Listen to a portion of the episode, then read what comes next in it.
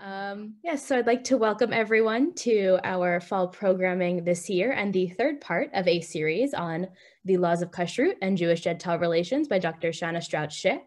As you may remember from last week and the previous weeks, Dr. Strauch Schick is a fellow of the Center for Israel Studies at Yeshiva University and teaches Talmud and Halacha at Michlelet Mevaseret Yerushalayim and Matan in Israel and in the Drisha Summer Kollel. In 2011, she became the first woman to be awarded a PhD in Talmudic literature from Bernard Revel Graduate School at Yeshiva University, where she also completed an MA in Bible. She studied in the graduate program in advanced Talmud at Stern College and has held postdoctoral fellowships at Bar Ilan and Haifa University.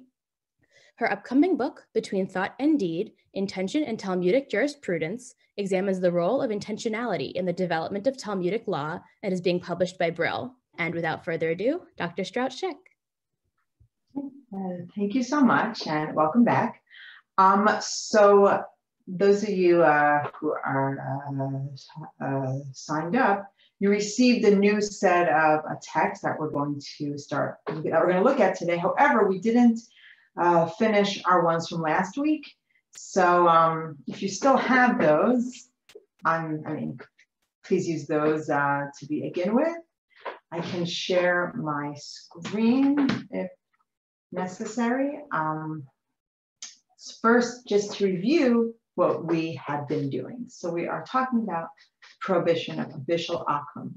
And uh, we were talking about when the prohibition of bishul akum does not apply. When are you allowed to eat the food cooked by a non-Jew? So we saw, first of all, any food that can be eaten raw, the prohibition would not apply to. So vegetables that are cooked, water, um, all that, that could be a, there's no problem of, of bishul akum. Food that is not served on a king's uh, table. So in that realm, maybe a certain breakfast uh, cereals, those kind of, not kind of food that would be, uh, um, you know, put out a big quit or, you know, that if a non-Jew cook such food, there'd be no prohibition of a bishul akum, and hence you know, it says it's not so relevant for, you know, living our uh, day-to-day lives, but uh, kashrut organizations will give a hashgacha to these kinds of uh, foods. Um, you know, back in the day, there, there was a day when kashrut was not a very big uh, industry and people had to rely on reading the ingredients. So uh, we lived in such a time, you know, this would be something to be aware of as well. Um, another thing we saw is if you have food which to which bishul akum would apply mixed with foods that bishul akum would not apply, if there's more of the latter, then bishul akum also does not apply. So for example, we saw uh, uh, coffee, even though coffee beans cannot be eaten raw, water can. And when, so yeah, cooked. So even though the coffee beans are roasted by a non-Jew, if it's cooked by a non-Jew, since there's more water than coffee beans, that makes it a ta'aruvet, a mixture, and there's more of the non-bishul akum part than the bishul akum part, and that makes it a kosher as well. We also saw another possible leniency where um, it occurs in the house of a Jew. Now, this one was less uh, unanimous. And we saw multiple opinions about this. Um, so we saw Rabbeinu Tam, the Tosafist, grandson of Rashi, rejected this as a source of leniency, um, whereas the Raavad um, allowed it. And he said, uh, in this case, you know, there's no fear of eating non-kosher food. And as uh, quoted in a Tosfot, there's also, there's no fear of intermarriage as well. But other uh, texts see this difference of opinion between Rabbeinu Tam and the Raavad as a result of what is the reason for a bishul akum. If it's a fear of inter intermarriage, then it wouldn't help if it was in the house of a Jew. But if it's a fear of eating non-kosher food, then it will indeed help if the food is being produced in the house of the or cooked in the house of a Jew. And we saw that this uh, divide carried on between the Shulchan Aruch and the Rama, Rav Yosef Akaro of the Sephardi Shulchan Aruch versus Rev, uh, Rev, uh, Rev Moshe Isserles of the Ashkenazi Rama as to how we uh, hold in this matter. The Shulchan Aruch and generally was a lot more uh, strict on it and said this is not a leniency that would help. And he says, now if the non-Jew making the food in your home is a the servants. Then he says are those who are lenient. Now, even within that, the Ramban, Nachmanides said maybe that would only apply if the person was a slave and had no uh, choice in whether they could make a food or not. Um, but then he ultimately rejected that because he said the Shulchan Aruch didn't say that. And in terms of the Ramah, he said that if a non-Jew cooked the food in your house uh, on b'diavad, after the fact, you can certainly eat the food. Whether you can tell a non-Jew to cook food in your home, l'chatachila, is another matter. Hmm. But he said, if the non-Jew in your home is a servant, uh, then even the chatchila, you can have them cook the food uh, for you. Um, so, you know, whether people rely on this or not, you know, certainly there are differences of opinions. And what I would say that if you're at, you know, I remember a few years ago I was at a person's home and they had a, a non-Jew making the uh, barbecue uh, for them. And this person says, to me, well, did you see a Jew uh, turn on the uh, uh, barbecue? Or not. And, uh, you know, you would, first of all, we'll see whether that helps is not even unanimous. And that itself can be somewhat controversial. But even not, one uh, could uh, certainly rely on the Ramah in that case and eat the food if you're at a person's house and the food had been cooked by a non-Jew and a Jew had not been involved in the cooking process in some way. Um, so certainly b'diavad, one could rely on the Ramah and whether they can rely on the chila as well, know, certainly every case is its own case. And if so, someone has, you know, someone watches their kids and they're, they're not home to uh, turn on the oven and, you know, and they have to make the food for their kids, could they rely on that? You know, certainly there's room to rely on uh, the Ramah. Okay. Now, the reason the Ramah was lenient, he said because, um, so if everyone has the uh, text, uh, I can share it on the screen. So um, it's a little bit more complicated to do that. But the, so one of the reasons for the Ramah's leniency about why food that a non-Jew cooks in your own home is a kosher is he said that it's impossible that a Jew's not gonna yechateh, it's not gonna stoke the coals or uh, stir the food. Meaning a Jew will most likely be involved in the cooking uh, process in uh, some way. And that is the, re the, the, the, reason the Rama allows us to rely on this leniency. Um, so now we have to understand that leniency, that why does it help if a Jew is involved in the cooking uh, process? So this is where we left off. Um, we left off with, uh, we saw a text from the Bavli um, a very, it was a fairly long one about where um, a Jew gets involved with the cooking up process. And, and that's where we left off. And, you know, it said, you know, if I'm not, if either a Jew puts the food on the fire and then a non-Jew uh, flips it over, or a non-Jew puts the food on the fire and a Jew uh, flips it over, the food would be uh, fine. Then it brought anecdotes, you know, for Jew, even the man puts the meat on the grill and then he goes to shul or to the beit midrash and a non-Jew comes in and turns the food over. That's a fine. We're not con, uh, we're not concerned. And if a Jewish woman left a pot of food on the fire, then she either goes to shul or the bathhouse. I speculated maybe that's taking place in Bavaria where the shul and the bathhouse were indeed next to each other. But um, while she's away, a non a Jewish woman comes and uh, stirs the food again we don't we don't have a concert and it would not be a problem of abishal akum. Um, and then it brought a, a, a, final case, which seemed to be about uh, baking. And so we're in now um, the last line of that uh, Bavli text that we uh, started looking at last time. Um, in uh, the Gemara in Avodah Zarah, hard thing to do but it's in Avodah Zarah, um, Lamechet Amid Bet, uh, 38b. Um, so the Gemara says as follows, and it's on the bottom of page uh, two, top of page three from last time. So the last two lines say um, that it's Marnami, it's the last two lines on page two. Amar Rav Bar Chana Amar Rabbi Yochanan v'Amri Le Amar Rav Acha Bar Chana Amar Rabbi Yochanan Bein Shinei Chovei Kochavim B'Avach Yisrael. So whether a non-Jew puts the food on the fire and the Jew uh, flips it over, or whether a Jew put the food on the floor and a non-Jew uh, turns the food over, mu'atar. This food is allowed. It's fine. It's a kosher food. The food is only prohibited if both the beginning and the end, meaning the entire process, was done by a non-Jew. Amar Ravina, and then this is now at the top of page uh, three. Ravina says, and the halacha is, the law is as uh, follows. Ha rifta de shagar oved kochavim. And havin, that a non-Jew uh, fueled, they uh, put the wood in and lit it. The afa Yisrael, and then a Jew uh, bakes in it. Inami, or Shagar Yisrael Ba'afa Oved Kochavim, or a Jew uh, fueled it and a non-Jew uh, baked in it.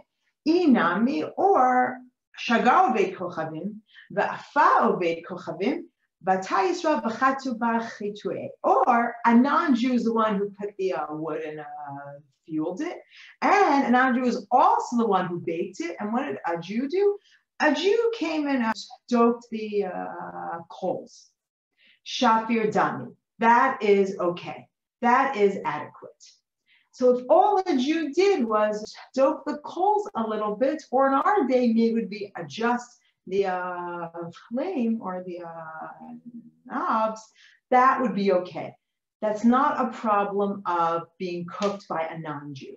Now, I purposely didn't say a bishul akum because the question is, what does this case refer to? Because as we see here, if you look through this uh, Bavli text, throughout it referred to putting meat on the uh, fire or putting a pot on the fire. And when it referred to meat or a pot, then it said a Jew had to either mix it or put it on or uh, turn it over. And only when it refers to hafa. And what does afa mean? It means to bake. And what does bake refer to? Usually uh, bread. And the question is, when it says if you bake and it's adequate to just uh, stoke the uh, coals, does that only refer to when you're baking a, a bread? which, as we'll see hopefully uh, later on uh, today, is a lot more lenient, according to most opinions, than a bishalach, than food cooked by a non-Jew? Or would this leniency apply to a cooking as well, and not just to where it's a case of a, a baking? And that's a dispute um, that we're going to see addressed by the medieval Rishonim. Um, we'll see here it's the a, a vote now taking a more lenient position than the Rambam. So I think we began this a little bit last week, but um, I'll do it again now. So the Rambam said on page, then we're, again, we're on the top of page three. So he writes in uh, his halachot, laws ma'achalot asurot. Um, he writes here in a uh, parak Zayin halachat zayin, Dagim kitanim, small uh, fish, shamachan Yisrael or akum, harihim kimosh bashlu mixat bishul. So a Jew um, or a non-Jew uh, small uh, fish, that's as if you've already begun the cooking uh, process. Then return. So if a non-Jew goes and cooks it after the Jew has put uh, salt on it, that's okay because the Jew has done a part in the process. And as long as a Jew participated a little bit in the, the uh, cooking, bein bitchila, mutar. And it doesn't matter if the Jew cooked a little bit at the beginning or at the end, that food is allowed. You are allowed to eat that food. Therefore. Therefore, if a non-Jew puts meat or a pot on the fire, the hafach Yisrael, and a Jew uh, uh, turns it over, basar either turns the meat over, or he gives the kedera, or the Jew mixes the food and therefore hastening the uh, cooking, or it's the Jew who put the food on the fire, and then the non-Jew who uh, come up come pleats it either again by uh, by uh, turning the food over or mixing it. Hare zemutar. that is okay. That's not a problem of a bishul akum. So when you're uh, cooking, the Jew has to do a part in the a process. What does the Rambam say with regard to pat akum by a bread? The Rambam is a little uh, different. And there we'll see when we do pat akum, there he says it's adequate to just uh, toss in straw to add to the uh, fire, and even if it uh, doesn't help in any meaningful way. So it's very clear that for the Rama Rambam, for my Maimonides, in order for a Jew helping in the cooking, um, for, for it to not be a problem of abishal akum, the Jew has to contribute in a meaningful way and not just in a token uh, turning the. That wouldn't help for the Rambam for abishal akum a problem. Tosfos, on the other hand, disagrees. And the source after the Rambam, a Tosfos on the Bavli text we, we saw before, um, on the line that Taisha of the Chatechitwe, where the Jew comes and uh, stokes the coal. So a Tosfot here writes, Mikula shamatim mashma deba'inin sheyehe Israel mekarev habishul kitzat. So says a Tosfot, when you read through this Bavli text, you read through this sugya, the feel is, or it implies that a Jew does have to help in the cooking uh, process. A Jew has to do an act that makes it a cook. However, Tosfot says, the halacha and what people actually do here are not exactly the same. Uma shenahagu lehashlich kisem letanor, but he says, but in actuality, people act, the custom of the people in medieval uh, uh, Germany was to throw a straw into the fire. So what do they do? That's I mean, how can they uh, do that when it goes against the clear peshat of the Bavli uh, Sugya? So a Tosfos explains that Somchim Amar sheyesh bedrim shebein b'nei Babel leb'nei Eretz Israel. So they rely on this book, a post-Talmudic book, which uh, gives a list of all the uh, differences between the Jews who lived in Babel versus the Jews who lived in the land of Israel. Because there it says, uh, Tosfos explains, the Kamar b'nei Babel mashlichim kisem letanor.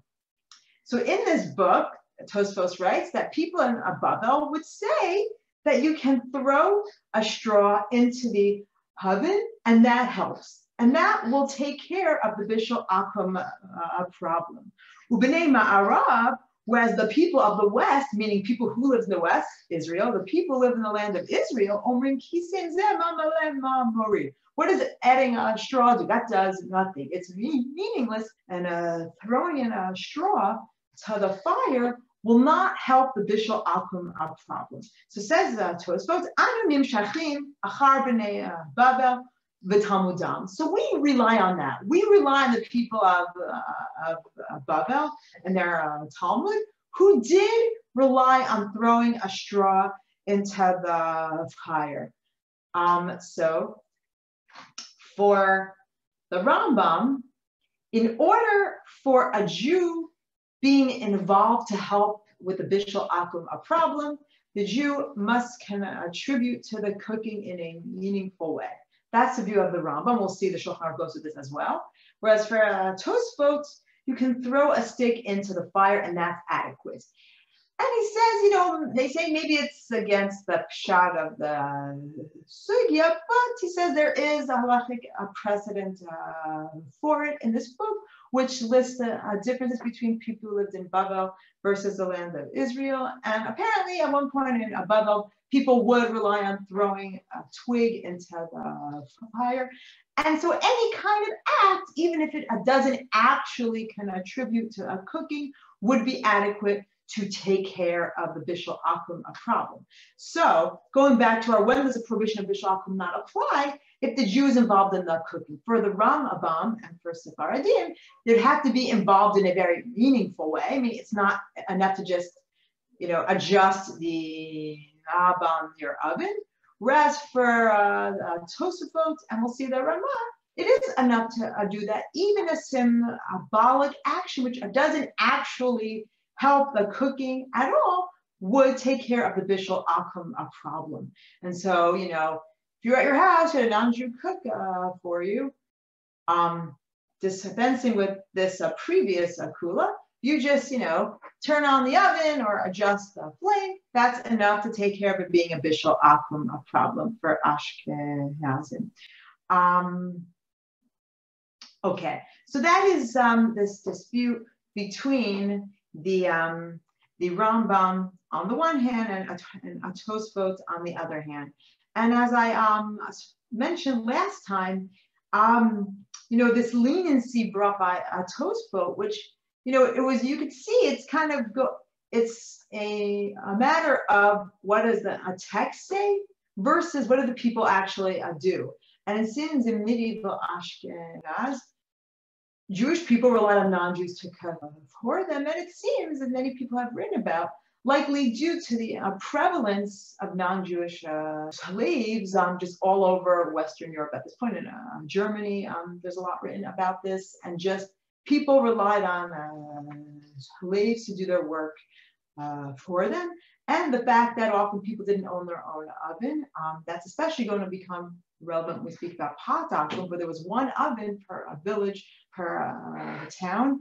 And so people were not even in kind of a troll often of, you know, being able to make their uh, food. Um, again, that was much more so in the case of making a bread than anything else.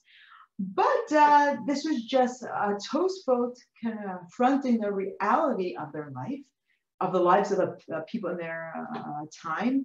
Um, and not that they're uh, looking for a halachic uh, precedent, but you know certainly it seems that if we're relying on the Peshat of Bavli alone, this is not the way they would have gone. Um, but this is what people do, and we do have a halachic uh, precedent to rely on. Um, and so therefore, a Tosfot goes with this uh, leniency that the Rambam, as not at all feel comfortable, does not even suggest as a possibility um, at all. Okay, now um, in the next uh, source I brought for you, um, the Ran cites another Sephardi uh, Rishon, the Ramban Nachmanides. And the Ran here writes, So those people those seems Ashkenazim, who rely on uh, uh, throwing dig into the, the fire. Katav Haram Aban, this is Nachmanides. Nachmanides writes, Delo Mahani. This will not help. So it's like the Rambam, like Maimonides, the Ramban feels it's not going to help if you just throw a twig into the fire. However, writes the Ran, he then uh, cites the Ramban some more. Hore hara zelashono. However, the Ramban also wrote, Dimaite Israel gichalim. If, however, the Jew, the Jew uh, didn't just throw a little piece of uh, straw in, but actually brought the uh, coals, umasim hatanor, and put them in the oven, ha-porni, or put in this very large oven, Umehem madlikim et ha'esh, and from those coals that the Jew brought, that's what they then light.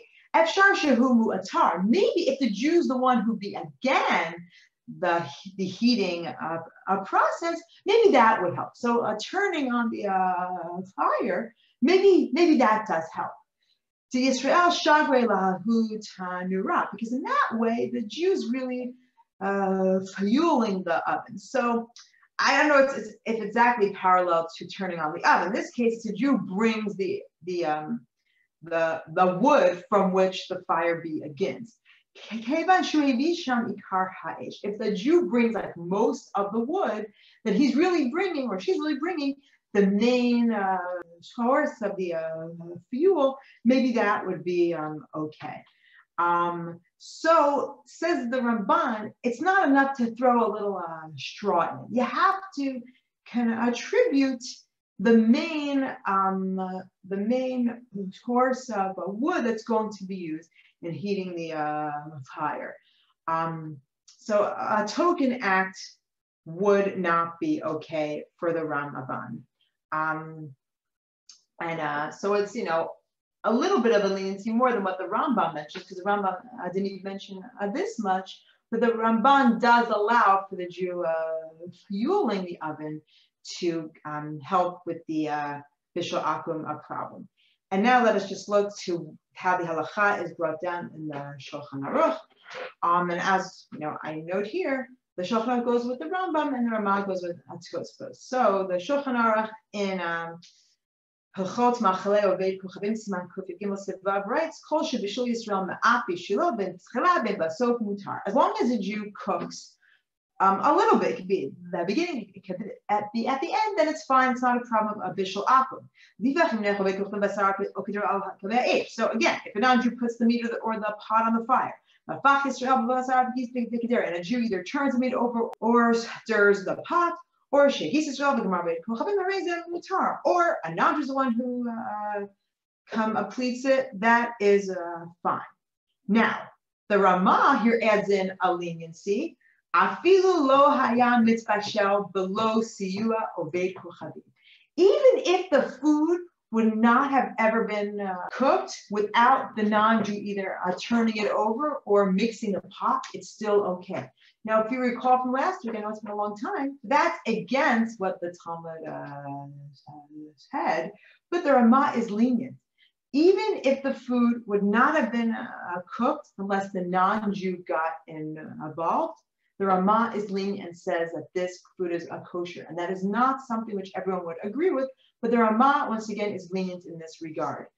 Um, and the Shach points out that what the Rama says is against what we saw in the Babli last week. So in the next uh, text you have, the Shach here writes, uh, uh, uh, commenting on the Rama, what the Rama writes is a question to who neged hashat, because it is against what it writes explicitly uh, in the Babli. It goes against what it said outright in the Sugya and Avodah uh, Zara that we saw.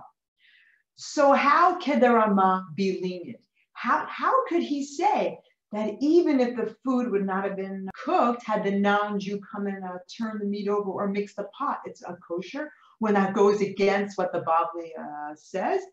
So the Shach says what uh, Tosfot says, Ella de Sanchinan,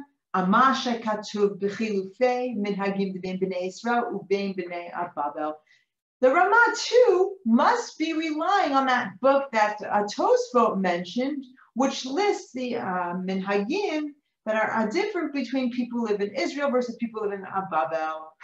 Um, and so even though it goes against the Babli, which we have, we, you know, just like a Tosfot relied on that leniency, um, so too the Ramah is relying on it as well.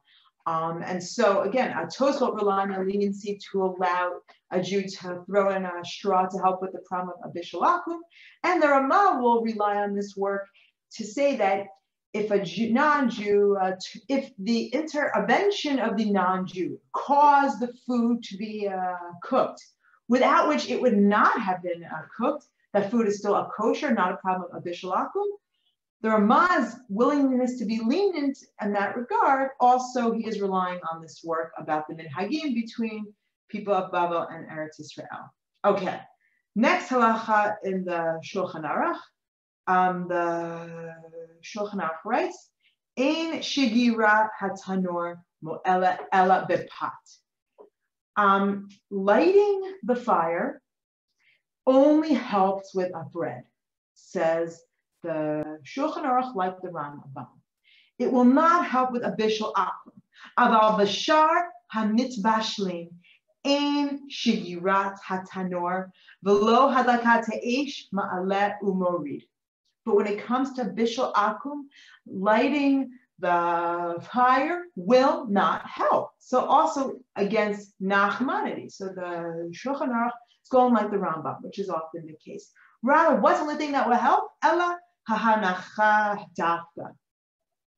the only thing that will help is placing it there in the first place.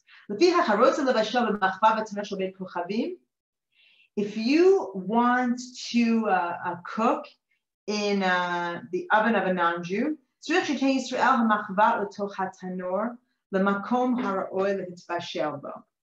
um, then a Jew has to put the food into the oven in a place that it can uh, cook. Meaning you have to be able, it has to be able to uh, cook from what you uh, did and not based on what the non-Jew has, has you know, uh, does to it. Now again, the Rama uh, jumps in here with a leniency. The Rama writes, Haga v'yesh chokim. But there are those who disagree with this uh, Shulchan Aruch. Usvir lehu dehadlakat ha'esh o chitoy bagechalim mahani le'inyan abishul kemo le'inyan pat. Says Rama, there are those who disagree with this. Yeah, the Rambam and the Shulchan Aruch might hold this way, but not everyone agrees. And there are those who hold that lighting the fire, or even stoking the uh, coals, adjusting the flame, does help with a bishul akum, just like it helps with pot, with, with, the, with the bread baked by a non-Jew. V'chein nohagim. And that is our minhag. That's what we do, says the Rama. Then, not only does this work, says Rama, even if you didn't even mean to uh, adjust the fire and you did it without the attention to be involved in the cooking process, that still works. That still helps take care of the bishul akum a problem. Um, and then he uh, also says, Israel. And uh, furthermore, there are even those who say that if you didn't actually uh, stoke the, the coals, and all you did is lo sham kising, and you, you didn't even throw in the stick. Raksha kutim esh me'esh Israel uh, shari. Even if this is even more lean, you lit uh, fire A, then a non-Jew came and took from that and lit uh, fire B and then cooked over a B, even that would work. So the Ramah really you know, allows even for the most minimal of in involvement of the Jew to take care of the Bishul Akum problem. Um, now, the Taz is not so comfortable with this leniency of the Rama, and like the Shach, he too uh, questions how the Rama could be so lenient when it goes against the Peshat, the plain text of the Bavli that we uh, saw. And also, and again, he asks the same a question, the last uh, text on page number three, uh, Tamali. This is a wonder to me. Ha'ita behedya Gemara. This is like against the explicit Gemara that we saw. Um, so he says, so Sarach Mars, so you have to say the Hachikamar. You cannot read the Rama as it is, because that just cannot be the case, meaning the Shach was willing to say that the Rama is against the Bavli and he must be relying on the other text that the Tosfos does. But the Taz says, um, no, that's not the case here. Um, rather, you have to reread what the Rama writes, and this is what the Rama really means. This is what the Rama really means.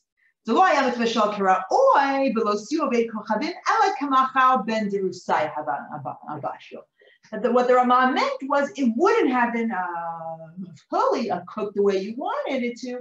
It would have only been minimally cooked, kemacha ben uh, derusai, which we saw that you know minimal amounts of, of cooking that uh, thieves would cook and eat on the run, which is you know a little uh, step up from raw.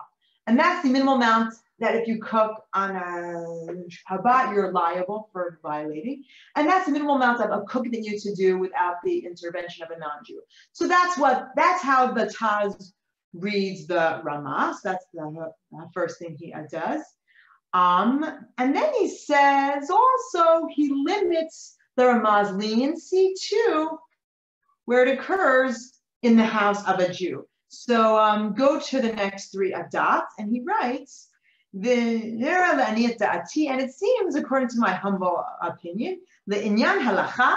So how do we rule? What's the halacha? Adafka bebeit Yisrael yesh l'smoch kulazu. That you can only rely on the leniency of the Ramah. Of that, you can throw in a stick, if the food isn't adequately cooked, if it's in the house of a Jew. Um, because uh, because they're not everyone agrees with the Rama. The uh, kevan desh adea behat chalat siman Avram ve'Israel ein Yisrael shlakot. Now uh, we see that, and, and now he quotes because the Raavad had uh, said that there's no a problem. Remember this Raavad that there's no problem of eating a, a bishul if there's no problem of a bishul if it occurs in the house of a Jew. But. Now, even though the Rabbeinu Tam disagreed with that, so says the Taz you can combine four and a five, meaning the the kula of five.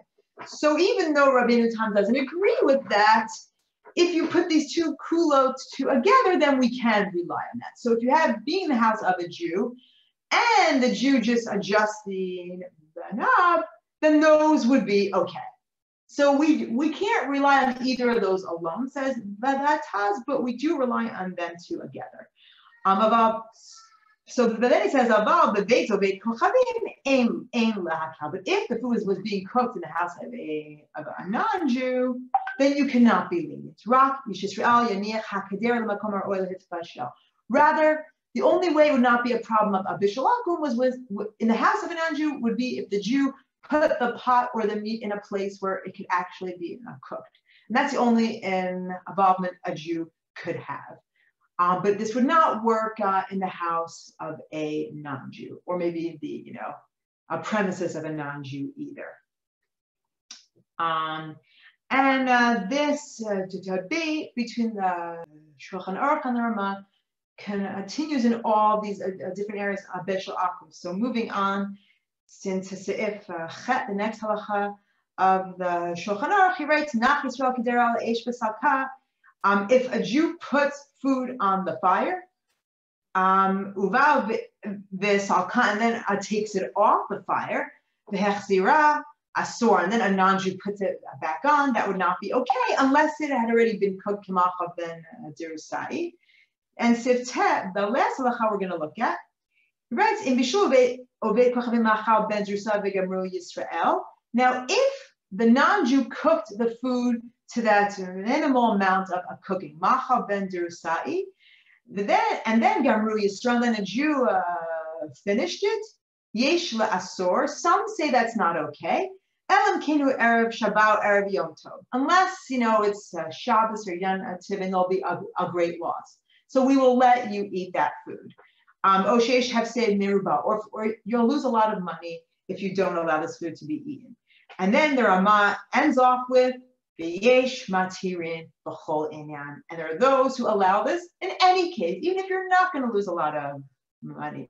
Even if it's not Erev Shabbat, then he brings a long list of people. And then he concludes, Nohagin. And that is our custom. And says the Shach, V'chein haskamat rov haposkin. And this is the view of most of the haposkin. This is how we rule, that we allow any leniency in a bishul akum to help. So even if it wasn't fully uh, cooked, um, I mean, it, it, was just kamacha ben adirusai. Even if it wouldn't have been cooked unless the non-Jew got involved, even if all the Jew did was to throw a little uh, straw into the, the flame or adjust the uh, knob, that is all okay. That is the Ashkenazi uh, kisa. And even Sephardim can rely on this sometimes, as uh, Rev Yosef and Rev uh, Ovadia Seik ruled in the last text I brought for you in his Yechave uh, Da'at, in his uh, Teshuvot. He writes about a bate malon, a hotel, humas adot, and restaurants, shebehem yesh mashkiach al kashrut mitam harabanut, v'yesh lahem tudat kashrut. So these are a kosher restaurants and hotels, but who's the one who actually makes the food?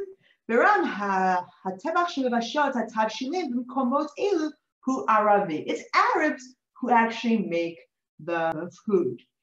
Um, and what does a Jew do? Hasagat ha'esh shal tanurei habishul va'afiyana says Israel. They're relying on the kula of the Ramah the, the Jew, the mashgiach comes and turns on the oven. Why is that okay? Mean, that's okay if you're Ashkenaz, but Ravaja Yosef is writing for Sfaradim in this case, and he says, he writes Bisikum, and it's a long, uh, long teshuva. I just gave you the highlights. He writes in the last last two words here. He says, if he, says, Yesh fake sefeka lehatir. There's a double a doubt here, and we could be lenient. What's the double a doubt here? Hitru b'hesek shalidei Yisrael. One doubt is maybe we hold like a toast of both that you can re- rely on the Jew being involved with the uh, fire in some capacity. Below rock a pot, maybe that doesn't only apply to bread. And what's the a second a doubt? And even if we say we hold like the Rambam, my Amaris, Shema Halacha, Maybe, maybe we also rely on this. Maybe we can also hold like the uh, that when, when it's in the house of the Jew, that's also a case. So someone asked us last week or two weeks ago, would that help in a restaurant? So says Rav Yosef, you have two uh, doubts. And when and that's known as a as a fake a fake a double doubt. And in case of a double doubt, we could be lenient. So and says Rabbi Ovadia Yosef, this is not only for Ashke Anazim, this applies to Sephardim as well. As he writes, Bisi Akum in a Sam, Gam Hasefaradim Ubine Edut HaMizrach, Yeshahem Amashi Yismachu Ul Ulecho Bevit Malon Ubamasadot HaKisharim Al Hashkachat HaRabbanot HaMikomit. Even non-Ashke Anazim, can rely on these akulas and go to hotels or restaurants that rely on this and just rely on a Jew uh, turning on the oven, even though everything else is going to be done by a non-Jew. Even though the cooks are non-Jews, you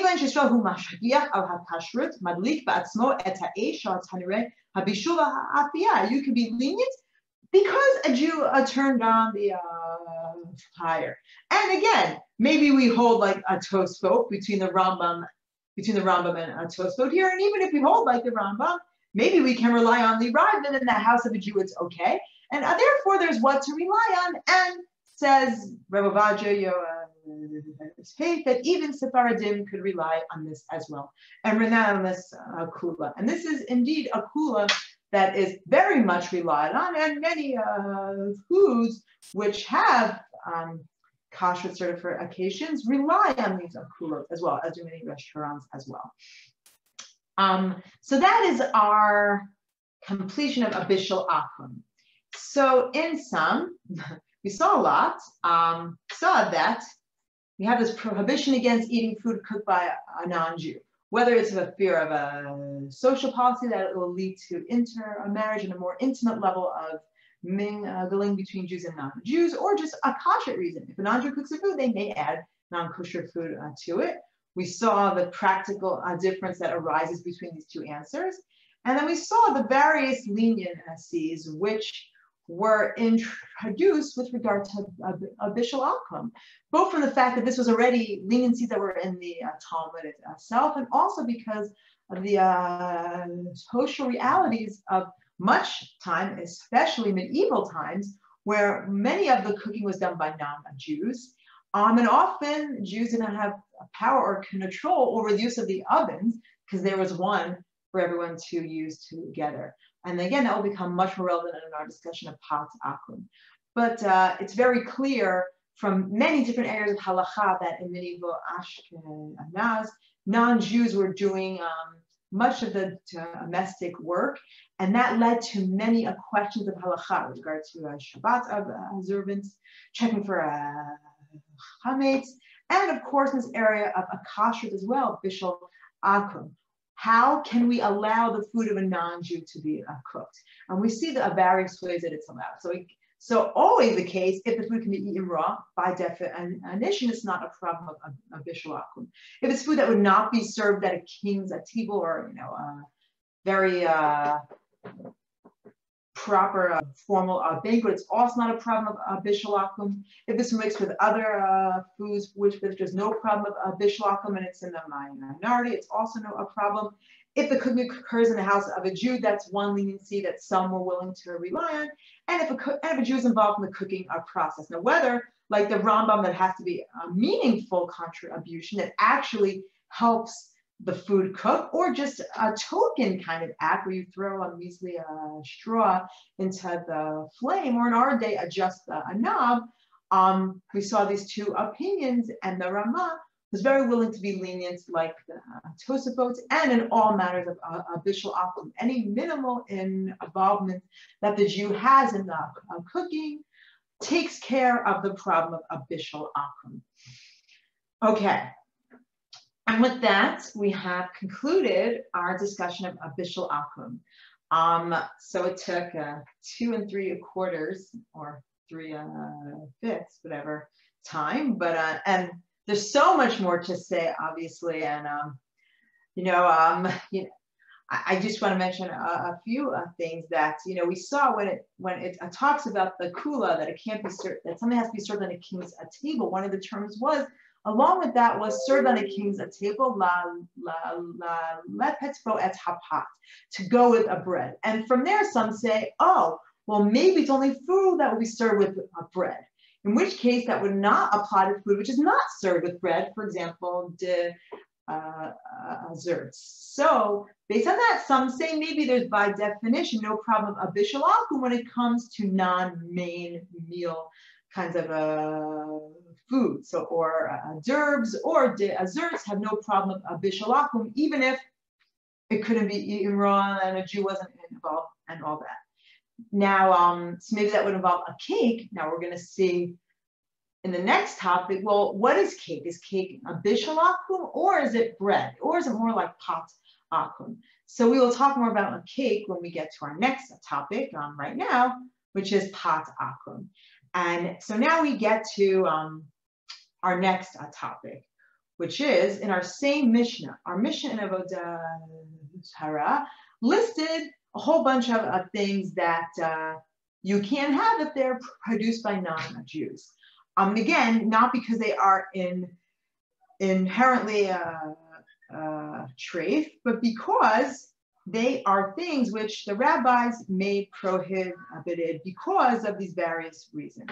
So um, the next um, thing we're going to look at is pat akum, the bread of uh, non-Jew that was made. So this is on the list. These are the things, um, the things by non-Jews. Um, asurin, they are prohibited. They isurim isur hanahab, but you, you, but they're not inherently prohibited. There's nothing like a treif about them, so you could get a benefit from them in other ways. So milk, milked by a non-Jew that a Jew wasn't watching. And the next thing on the list is hapat the Hashem and Shalahem, their bread and their oil. However, it says Rebbe ubeit dino hitiro Hashemin. But Rebbe, that's Rebbe Huda Hanasi, and his beit Din allowed oil. So they prohibited bread and oil, then ultimately allowed um, oil. So now we are going to discuss this prohibition of, of bread. Um, so I will stop this share and then I will share my other PowerPoint about Pat Akum, unless there's any uh, questions about Bishul Akum. Okay, great. So um, Akum. So again, we want to know what is the reason for Pat Akum. Um, so here the Gemara has a discussion about this. So the Gemara, um, so we, we saw originally that um, Rashi wrote, when he wrote his reason of intermarriage, he said that this was something that applied to every uh, thing. That all these, um, all these things that have been made prohibited is because of intermarriage. Uh, so, um, okay. So let's um, look to source number three on the third uh, source on this page. It says here, after the Rashi. Now we're in the Gemara in Avodah Zarah, Lamed Vav Amud Bet. Um, it says here, Geneva Mishmei de Rab Amar. Geneva in the name of Rab said, Kulam Mishum Avodat Kochavim Gazru Bahem. All these things were made prohibited a because of idolatry. Rav Acha bar Ada Mar Reb Yitzchak. When Acha bar Ada um, came from Israel to Abaga, he said the name of Reb Yitzchak. Gazru al pitan mishum shemena. So they made a decree. They prohibited their bread because of oil. Now ask the Talmud, my oil made the shemen mipa. Why is oil worse than a bread? Why is oil the reason that bread is made prohibited? Ella, so rather, so don't read it, what we just said. Rather say the following. Al pitam ushmanam mishum yena. Bread and oil were both made prohibited because of wine. But al yenan mishum benoteah. Now, wine we get. Wine is a stronger thing. You know, people drink, they become a drunk, and it leads to, uh, you know, kinds of behave, be, behavior. And that was that was a direct result of bino and their daughters, to prevent marrying, to pre prevent people uh, drinking together and getting to a close, and then ultimately leading down the road to enter uh, marriage. Now, what's so what's so bad about marrying non-Jews? Know, we never said why is that a problem. That's mishum uh, tavar acher. That's and that's because of another matter. What's the other matter? Rashi explains. Enter a marriage is mish, the avodat. The uh, tavar acher is avodat elilim, idol worship. If you enter a marriage, there's a good chance that you will come to do idol worship. You'll basically you'll leave uh, Judaism and halacha. And the Allah, Allah, tavar acher, mishum uh, tavar acher. And that is because of another matter.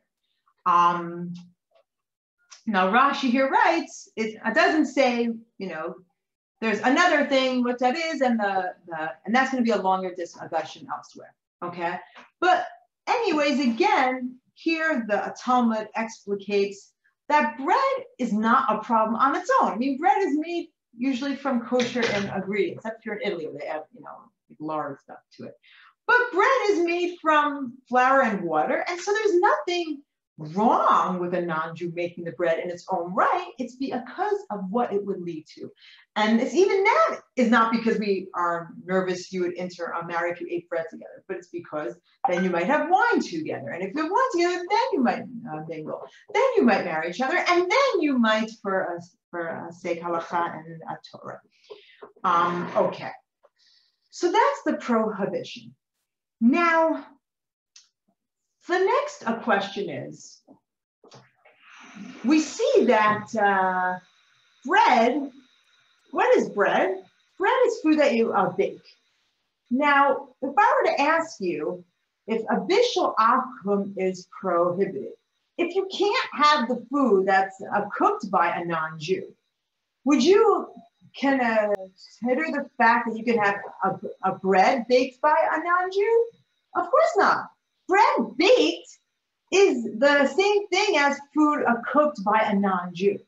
And the question is, why do you need two prohibitions listed in the Mishnah? If we said shilakot is prohibited, then of course their uh, their pots, their their bread is pro prohibited as well. And the question is, are these really just two of the same prohibition, both coming from a bishul akum, or are these two uh, different prohibitions?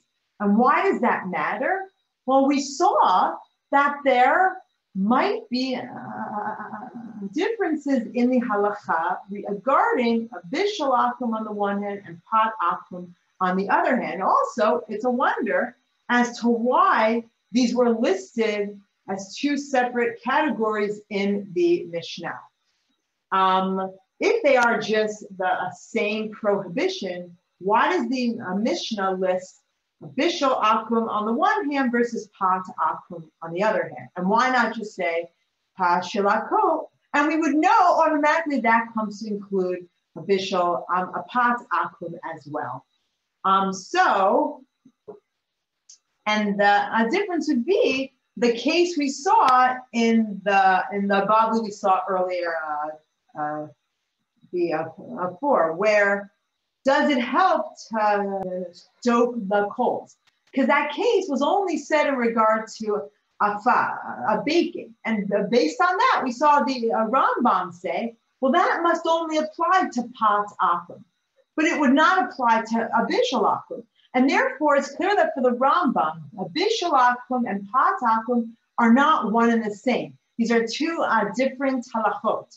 Bishul akum is one gezerah, that's one prohibition, and it's more uh, strict. You have to, the Jew has to actually be involved in the cooking a process to make it lenient. And patakum is another halacha. That's its own uh, uh, gezerah. And that has its own uh, halachot uh, to it, where he'll say even a token act, act on by on on behalf of the Jew would be adequate.